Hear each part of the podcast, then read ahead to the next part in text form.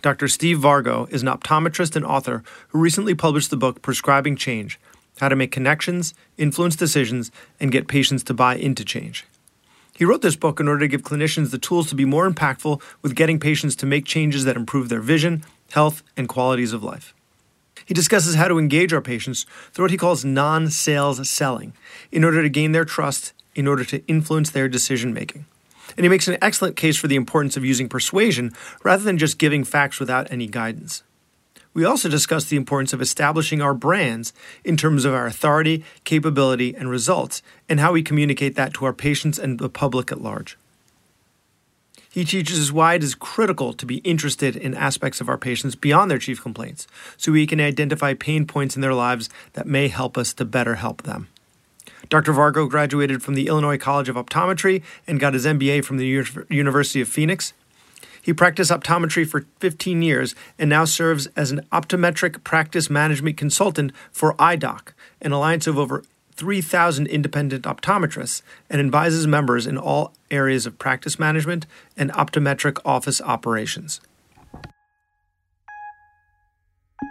Welcome to the Physician's Guide to Doctoring, a practical guide for practicing physicians.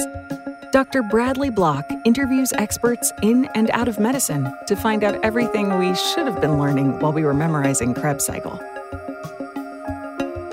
The ideas expressed on this podcast are those of the interviewer and interviewee and do not represent those of their respective employers. And now, here's Dr. Bradley Block. Dr. Steve Vargo, thanks so much for being on the podcast. Yes, thank you, Brad. It's great to be here. So, thank you for having me. As an optometrist, part of what you you do is you sell people glasses. So there there is an element of salesmanship there, right? You need to sell a product. And as physicians, we we're not trained in sales, but in reality, sales is everywhere, and that's part of what you you talk about in your book. Uh, we have to sell ourselves so that patients will refer their family and friends and tell us their their referring providers how what a great job we did. And we sometimes even have to sell patients on their diagnoses. Sometimes they have to come in they come in they're, they're thinking they have one diagnosis and we have to tell them they have something else. Uh, they come in thinking their whole life they've had allergies and we have to convince them actually those symptoms that you're experiencing are not in fact allergies. You have no allergies. So we need to sell them on that.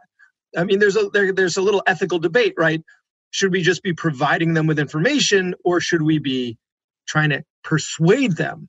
Um, and uh, you know there's a fair argument for both but i think it is important to be able to to not just flatly give your information and to really give it in a convincing way so that the patients will have a better outcome.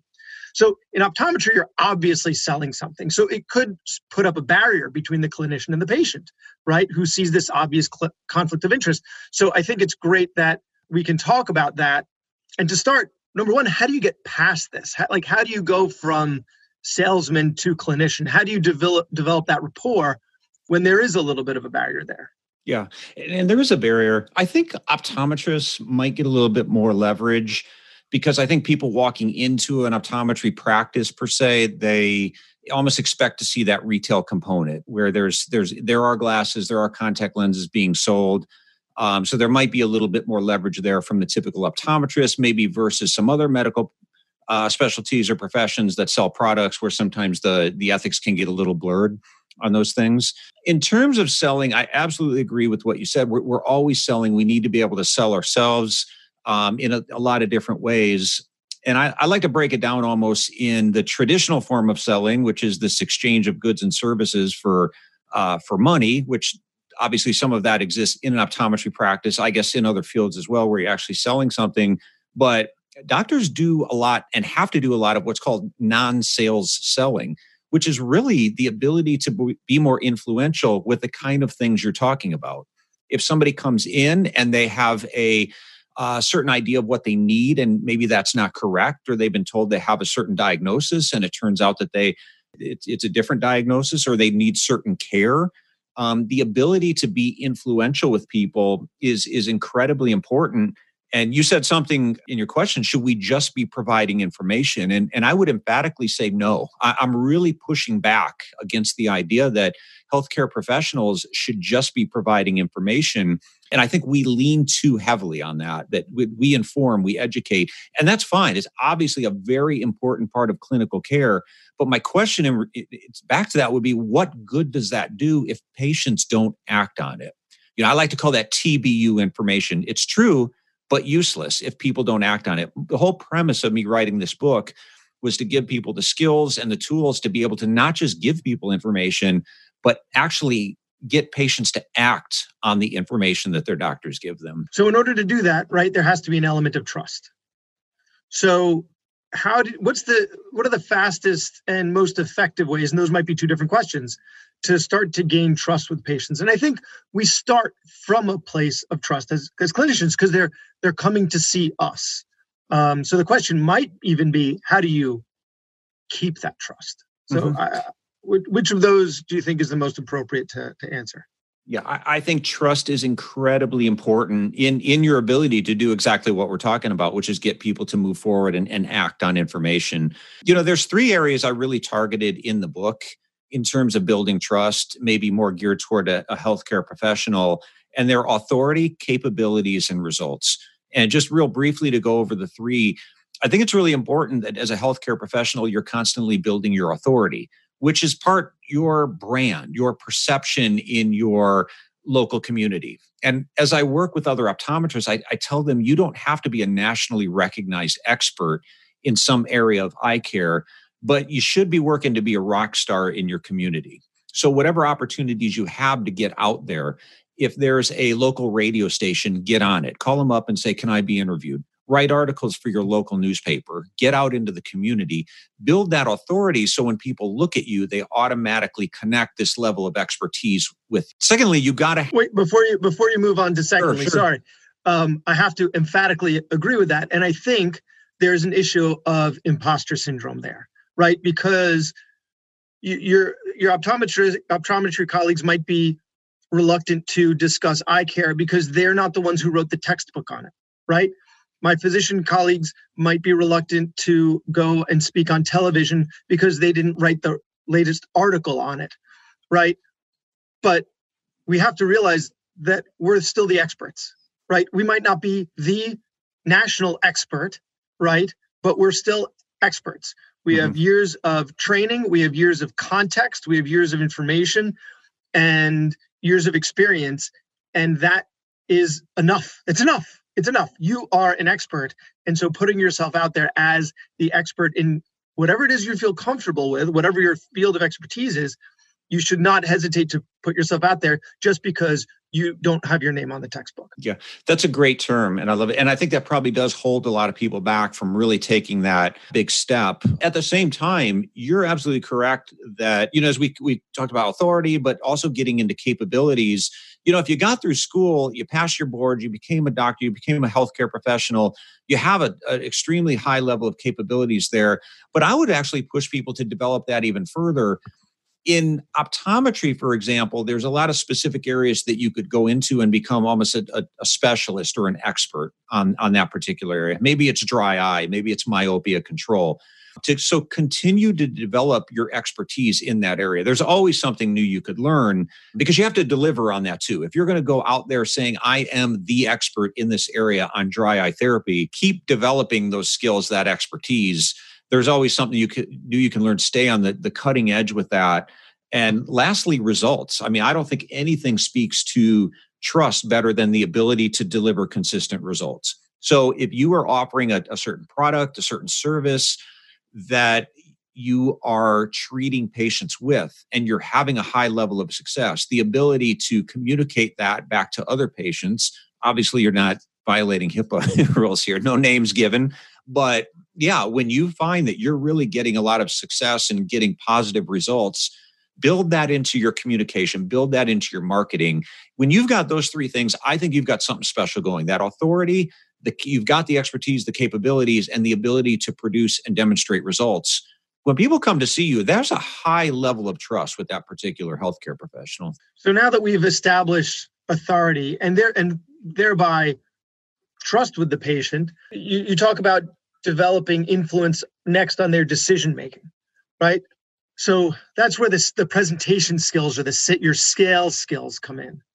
So where do I start if I'm trying to improve my presentation skills when, when I'm trying to influence their decision making? This is the part of the book I nerded out on the the neuro anatomy side of things. And, and one of the uh, more interesting findings in my research, I, I spent about two years doing research for this particular book, was I wanted to better understand how people made decisions.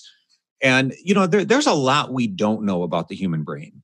And there's uh, some conflicting evidence out there, but most experts agree, and a lot of studies point will validate this that our emotions are hugely impactful in the decisions that we make. In fact, we make most of our decisions more from an emotional side of the brain than a logical side of the brain. So, um, one book that's it was really interesting and it's more geared towards sales and marketing but i applied a lot of it toward the book was there's a book called neuromarketing with i might be getting the pronunciation wrong patrick Ren, renoir i think is his name is french so i gave a little french twist there who really identified that part of the brain and what does it respond best to so what I wanted to make sure I communicated in the book was when you're presenting something to a patient, right? How do you present that in a way that sticks? And there's certain things like using visuals. We talk a lot, but when we talk and we use words, it's more abstract. We're actually connecting with the part of the brain that's the more logical side of the brain, which really it, it can take the information we give it and interpret it.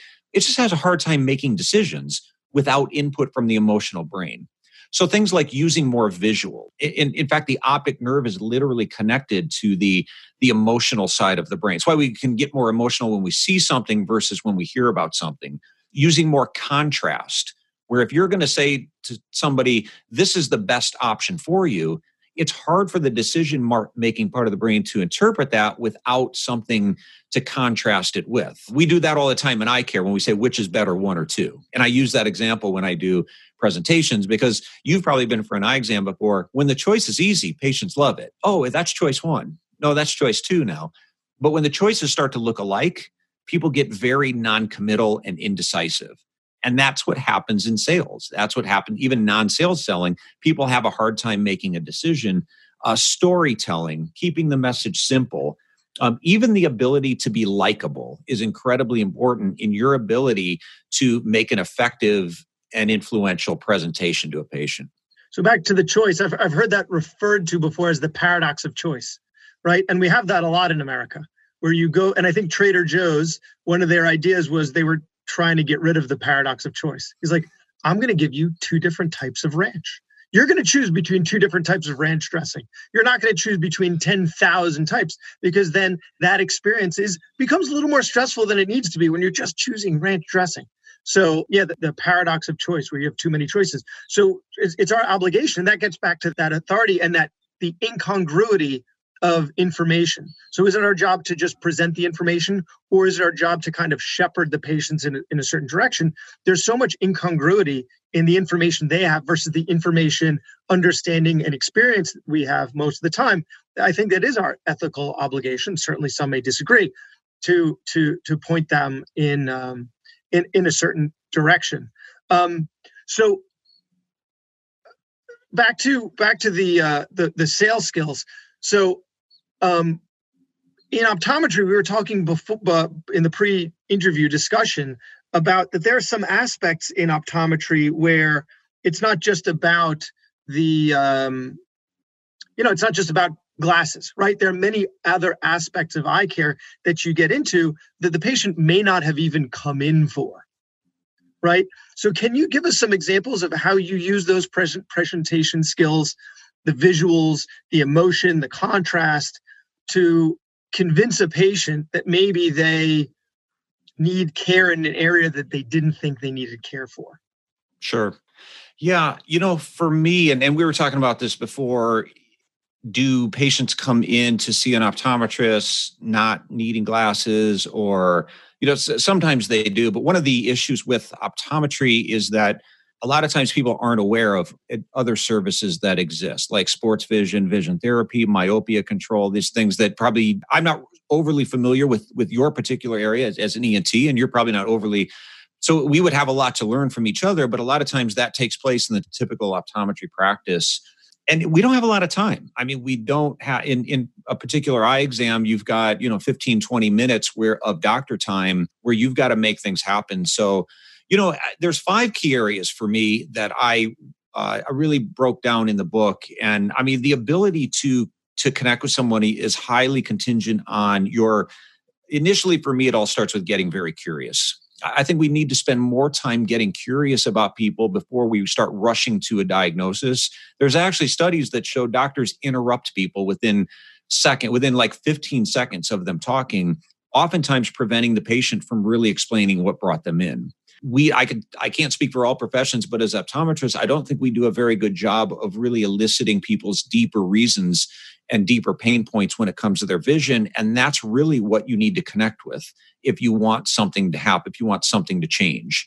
Um, involving people in their care. You, you brought up a great point before. Should we be shepherds guiding people toward their care? Brad, there's certainly a time where physicians, uh, healthcare professionals need to be more directive with care. If you came in and you have a, a metallic foreign body in the center of your cornea, I need to be kind of directive in what we need to do to get that out a lot of things aren't that vision threatening where we need to be more of the guide. And and a lot of studies show that people patients actually want a healthcare partner. They want a guide in their healthcare not just someone to tell them what to do. So start out figuring out their why. Like why Absolutely, are they there? Yeah. you might identify other things in the process but the priority is really identifying their why. And if you can address their why they then appreciate that you're understanding their motives for being there and thereby you understand them. Now you have their trust and then you can kind of direct them in in other places where you see concerning things. But it sounds like what you're saying is the priority is figure out their why first and then go from there. Yeah absolutely. Uh, you know that what motivates most of us to take action on something it's usually our own reasons not someone else's there's a whole uh, it, it's too meaty to get into but uh, area called motivational interviewing.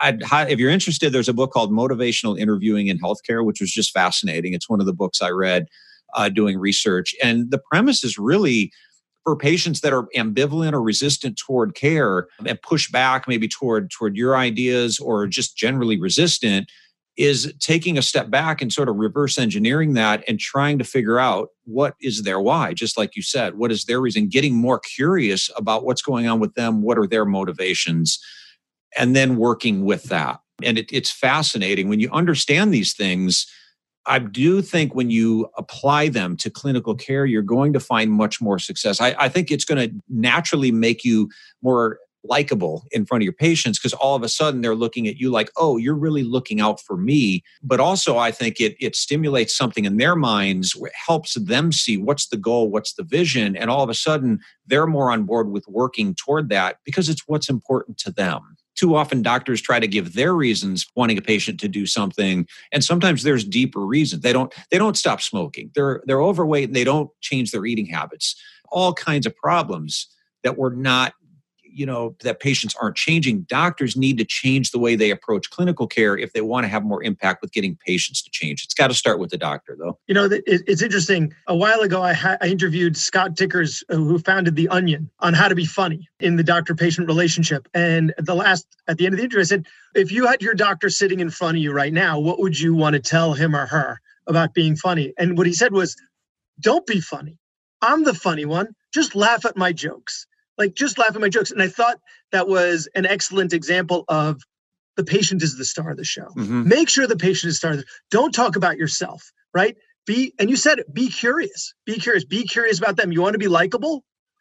Be curious. They're gonna like you if you're if you're interested. So be yeah. interested in their story and be interested in their why, and then that'll and that'll direct you, and that'll that'll take them from there. And then um, another interview um, that just uh, I just did with BJ Fogg, who's a behavioral psychologist who studies uh, how people develop habits and change their behaviors. You really need to start with what they want to do, not what you want them to do, mm-hmm. but what they want to do. So that you're saying, you know, exactly the same thing in a different way, but ultimately they're the star of the show, not the doctor. Do you have to follow their lead on what they're motivated to do first? And once you get them headed in the direction, then you can kind of nudge them in one direction or another, yeah, unless they have a metallic foreign body in their eye, and then you gotta you got to get it out of there. Yeah, you got to get that out. But I, yeah, no, I, I really think we need to challenge the way things have always been done because there's always been somewhat of an uneven power relationship in that doctor patient relationship, right? The patient comes in, doctor asks a few questions, patient answers, and then the doctor tells them what to do, what, what based on what the doctor thinks that they should do. So you know that that's more of a directive approach as opposed to taking a little bit more time to find out what's important to the patient what are their goals motives desires what are what are their concerns. And we're all driven by two things reward and aversion. You know we're always looking for some kind of a reward. We want to get some. These are our main motivators that drive action or aversion. We're trying to avoid a loss. So if you can you got to dig a little deeper um, in, in eye care, I tell people if all you're finding out when the patient sits down in the chair is, are you here for new glasses? How old are the glasses? Do you wear contacts? Boom, let's move on with the exam. You found out nothing. You know, you don't know what, what they're their eh, struggles are with their vision. You don't know that they play softball on the weekend and their glasses bounce around on their face when they they run, and you don't know that they work on a computer all day and by three o'clock in the afternoon they just want to peel their contacts out of the eye and their eyes are red and they're miserable. Find out more of the emotional reasons for people wanting to change. Cling to that. Use that for the basis for for getting them to do something different that benefits them. So how do you get there? How do you get to know that they play softball on the weekends or they work in, in front of the computer like how do you include that in your discussion yeah so back to the point where we don't have a lot of time and i went into the book very sensitive to that because i didn't want to leave people thinking oh yeah that sounds great but we don't have like hour long psychology sessions with people to ask you know 50 questions so I actually address that in the book. And, and one of the things that I encourage optometrists to stop asking is, are you having any problems with your vision? I practiced for 15 years and I, I know from my experience it's just too easy to say no. Now, maybe there isn't a significant problem, but a lot of times people aren't telling you a problem because maybe they don't recognize it as a problem. Maybe they just think it's normal. Oh, doesn't everyone's eyes get dry and you know burning at the end of the day? Doesn't everyone's eyes itch this time of year? So a lot of times these things won't come up. So I say, you know, when the patient sits down, instead of the question, make it more of a, a a subtle, a gentle command, I guess you'd call it uh, Brad, tell me about any problems you're having with your vision. Because I need you to pause for a second and think about that. Anything that's going on, I want you to say, well, since you asked, I've, I've got this going on. We need to get that onto the table. Beyond that, it's a matter of kind of peeling back the layers, I call it. I, I use the analogy of an onion. But once I understand better what the problem is, then I'll ask you to further assess and explain it. Tell me more about that. How is that affecting you at work? Um, how is that affecting you once you get home? And then I want to get down, peel back another layer and get down to what we talked about before that desire for gain, fear of loss. If we were able to rectify this problem for you, what kind of an impact would that have on you at work? If we were able to take some steps now, because I know you said your grandfather had macular degeneration, if we were able to take some steps now to lower your odds of getting that when you get older, what would that mean for you? So now i'm all of a sudden getting them the patient to tell me in their own words their their desire for gain and their fear of loss in their own words. It's a game changer because i can now i can work from that in guiding them towards solutions that are more based on their reasons for wanting to change something or act on the information versus versus mine. So when you find out that they play softball just from chatting with them you know maybe while you're washing your hands before the exam or something like that you might present them with have you ever been concerned that your glasses might fall off as you're rounding the bases? or you know something something like that. So you're painting a picture for them. You know you're using i guess it's not totally a visual but a visual and then you know there's a little bit of risk and and reward in there right? They'll, it'll make softball a little easier and now they don't have to worry about their glasses breaking Right. Yeah, absolutely. I mean, we're more driven to solve internal frustrations as opposed to external problems, right? I mean, a lot of companies were able to to make a lot of money off of that. I mean, getting from point A to point B is an external problem. And we had a solution for that. We had cabs, but not knowing when a cab is going to get there, standing out in the cold, that all those things, that was an internal frustration which Uber fixed. So, and you can go down the list of, of all those things um, to your point, yeah, there it is possible, I should say, that somebody comes in, at least in the eye care world, and doesn't have any significant problem. So I'm not trying to manufacture a problem where it doesn't exist. But if you're not getting a lot of information, to your point, um, I think it's good to have a list of things that are common complaints. So you could have somebody that let's just say, has an outdated technology when it comes to their progressive lens for seeing far and, and, distance and near and you look at it and say wow these are really this is outdated technology and maybe they're not telling you much about a problem but that might be an opportunity because a lot of those patients in that will complain about peripheral distortion. So you might say brad i notice you've got this older technology on your lenses here. A lot of my patients who wear this have a lot of distortion when they look off to the side. Do you have any problems with that Maybe you don't, but there's a good chance you do. Now, again, we've got a problem to work with.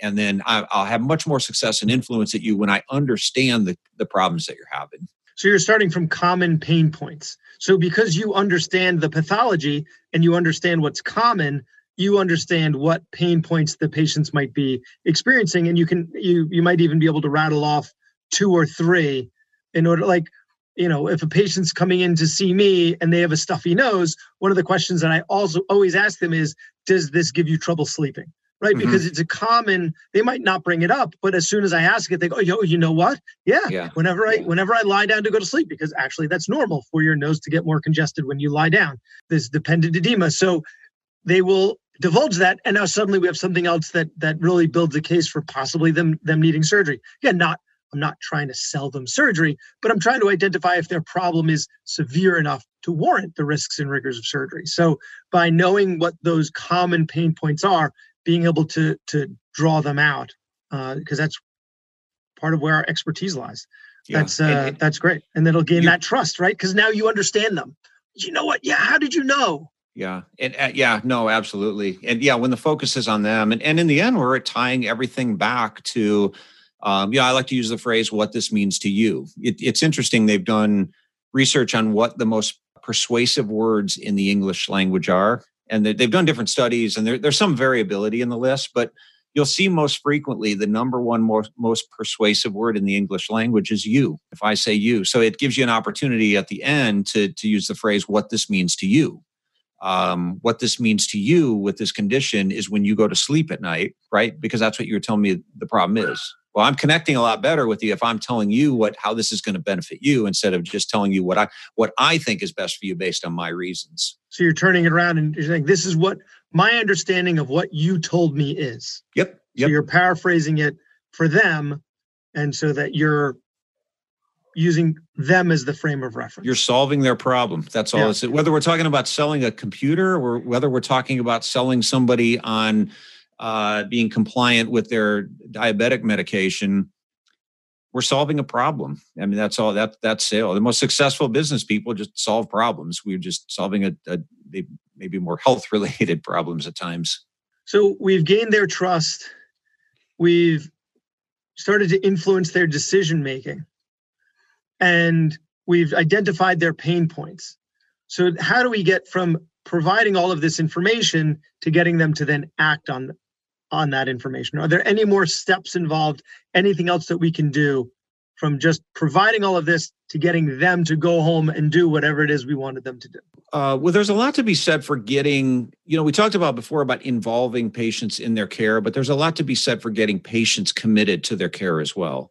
So I like the idea of pausing every once in a while throughout as you're going through this, as, as you're getting curious um, making sure that you peel back the layers, understanding what the more emotionally driven problems people are having, involving them in their care, applying those presentation skills that we talked about and, and earning their trust. But also along the way, I think there needs to be some accountability built in there well in, in there as well, and pausing every once in a while just to make sure that that person's on board. So especially if I'm trying, if I'm trying to take you in a direction or trying to get you to change a behavior, a mindset. If, if I'm if I'm trying to sell you on the idea of a certain procedure, a service, a product, pausing every once in a while and say, "How does this sound to you, Brad? Are you on board with what I'm saying? Are you good with moving forward with this?" And i'm and you vocalizing back to me yes is very powerful. And there's a psychological play there that people want to be consistent right? It's called consistency consistent with what they say they're going to do and also gives the patient a chance to object which is fine. If we're not on the same page let me know and let's see if we can work through it. So if i'm going through this and you say you know what? I i, I got a lot of reservations about that. How much is that going to cost? I'm not quite sure yet. It's a chance for us to pause there and deal with the objection at hand. But if we're moving along smoothly, you're you're on board and aligned with what I'm saying, then at the end it's a lot easier to move forward with that next step that that big close at the end that salespeople have done is is horrible. You know, we we spend the whole time or salespeople giving you all this information, and at the end there's the the big close where I just, you know, I, I hope I've done enough that you actually do what I want you to do. Um, is not nearly as effective as what they call getting small commitments along the way. It sounds like you're priming them. Yep. Like you're priming you're priming them with a small yes, and then another small yes, yeah. and a slightly bigger yes, and a slightly bigger yes, and then they've said yes so many more so many times already that it becomes unlikely that they're going to not say yes again. It becomes unlikely. And like I said, I very much welcome the objection. Yeah, if, and it gives you, them an opportunity. Yeah, it gives them and, plenty and of opportunities to yeah. turn the train in a different direction. Yeah, and maybe and maybe the doctor, the healthcare professional needs to do that. If if it's something you've got a, a strong objection to for whatever reason, um, you know, maybe it's just a misunderstanding or a miscommunication. It gives you a chance to clear that up. Um, but also maybe it's an opportunity to kind of uh, realign on option B. And it's okay within eye care. It's it's not a problem at all. Sometimes to say, um, no, I, I, completely understand what you're saying. I'm, I'm empathetic toward that. Let me tell you about another option we could go. But that's also an opportunity to reiterate desire for gain and fear of loss, right? Because it might involve, you know, option B is an option, but you were telling me that you have all these problems staring at a computer and you're getting all this glare so if we could go with option B, but I just want to remind you it's not going to solve that problem. So now an opportunity to kind of wrap back around and give them another opportunity to think about it. And maybe they decide ah, it's not that important to me, but maybe they decide, like I saw a lot in my when I was practicing, you know what? I, I think I am going to go with option A. It's a little bit more money to spend, but I'm seeing the value. And in the end, what we're really trying to do is get people to understand the value. I love it. You know, I've, I've been waiting a long time to get someone on the show to talk about persuasion. And, you know, I think a lot of the elements that you're that you've brought up today are are persuasion, right? And I think it's critical to what we do. Uh, there's certainly an ethical discussion to be had about that, but uh, but I think you made an excellent argument at the beginning about why the onus is on us to not just provide the information, but but to to direction. So I, I really appreciate that. But if if you could, and I know you've been doing this work for the last five years where you've been consulting with optometrists and this is this is what your book is about but you were a practicing optometrist prior to that and and some of what we do on the physician's guide to doctoring is we have specialists come on the show and talk about what they think every physician should know about their field and so i'd like to cover that in optometry so, could you just give us some pointers, some tips, some information about what you think physicians should know about the field of optometry that maybe sometimes we get wrong? Yeah. So, I think we probably do more than people think we do. And and I even get that from friends of mine or people I meet when I say I, you know, I, am an optometrist or I, I, was a practicing optometrist, and they'll go, "Yeah, optometry. What's which one's that one? That that's the one that that you guys do the glasses, right?" Yeah, we do the glasses, but we also do a lot more too. And if if the question is what do you know what would physicians be interested in? There's a there's a lot of crossover actually between and there's some confusion optometry and ophthalmology. There is more of an optical framework for optometry. I mean we do the glasses we do the contacts but we also treat a lot of eye disease eye conditions eye disorders. There's a specialized services that, that we provide. Ophthalmology is probably more surgical driven, and obviously they treat eye disease as well. So there's some crossover there, and and, and most optometrists and ophthalmologists work pretty close in, in partnerships and referrals and things like that. But it's a really interesting profession. If you went back 20 or 30 years, it, it probably was more focused solely on, on the glasses and just the optical, but they've created a lot more opportunities for optometrists in terms of treating eye disease and therapeutics and and offering a, a wider scope of care. Where does an optician fall in there? So, a lot of opticians would be um, affiliated with optometrists, employed by optometrists, or an eye care facility. They are more focused on the optical. So, if you went to see your optometrist, and the optometrist gave you a full comprehensive eye exam, uh, wrote a prescription for glasses, a diagnosis, any other issues. You've got dry eye, I'd like you to come back, some things I need to look at, your eye pressure's a little high, all the things that an eye doctor does. When they're done and you're going to get glasses, then they would most likely send you out to the optical where someone meet would meet you out there and help you pick out the glass. And a well-trained optician is really a key and critical part of a optometry practice and they're the ones who really help with the the optics what lenses to choose frame adjustments frame alignments what tints to go with what specific lenses to go with and, and can speak to that in some cases even better than the doctor so we we highly value their services in our in our practice so can you go over some of the common pathologies that you'd like you like the physicians to be aware that you treat as an optometrist? Sure. Yeah. So, I mean, I, I think the most common pathology we probably see are glaucoma, cataracts, macular degeneration, and diabetic retinopathy. So, there's definitely going to be a uh, you know crossover there too even with with their physicians and internists diabetes is a big one because that can create uh, bleeding inside the eye the blood vessels can start to leak and, and that's actually the number one cause of, of blindness. So you know when people come back and they haven't been to see their eye doctor in five six seven years and say well i wasn't having any trouble seeing you know we like to remind them that there's more going on than just your actual visual acuity. So there's other things we want to keep an eye on. And we just have to remember that the eye is the one part of the body that's it's kind of a window to what's going on because you can see blood vessels you can see inside the eye so, I mean, things like di- diabetes and hypertension, hypertension and, and high cholesterol and, and other vascular diseases, um, a lot of them actually will show up in the eyes. And a lot of times your optometrist is the first one to, to identify those things and make sure that they get eh, the appropriate care and, and in with the appropriate doctor based on that condition. Steve, this has really been a great conversation. Um, can you tell us a bit about the book and where we can find it and where we can find you? Great. Yeah, it's Prescribing Change. Uh, it's on Amazon, so you could search it on Amazon, or you could go to my personal website, which is Dr. Steve Vargo, D R S T E V E V is in Victor A R G O dot com, and, and you'll find it there as well. And it's it was a lot of fun. It was two years of research and, and a lot of work putting uh, all that together. And, and I'm, i was really happy with what came out of it and what I learned. And, and I, I went into it and I continue to be very much a student of the topic. I, am not a psychologist, but I embraced the idea and, and enjoyed everything I learned. And I continue to learn. And, and I, it's become somewhat of my mission to be able to fill that gap between doctors having the knowledge and patients sitting there listening to what they're saying but try to close that gap between getting them to not just hear the information but act on the information. That that was the premise of prescribing change right? Something has to change or you're not really having a whole lot of impact as a as a physician. Yeah it's pointless if they have done nothing with the information you've provided. Exactly which happens all too often. All the time. Well steve thanks so much for being on the show. It's been a lot of fun. Thank you brad. Brad i concur. This was a blast. Thanks so much for having me. I appreciate it That was Dr. Bradley Block at the Physician's Guide to Doctoring. He can be found at physiciansguidetodoctoring.com or wherever you get your podcasts. If you have a question for a previous guest or have an idea for a future episode, send a comment on the webpage. Also, please be sure to leave a five star review on your preferred podcast platform. We'll see you next time on The Physician's Guide to Doctoring.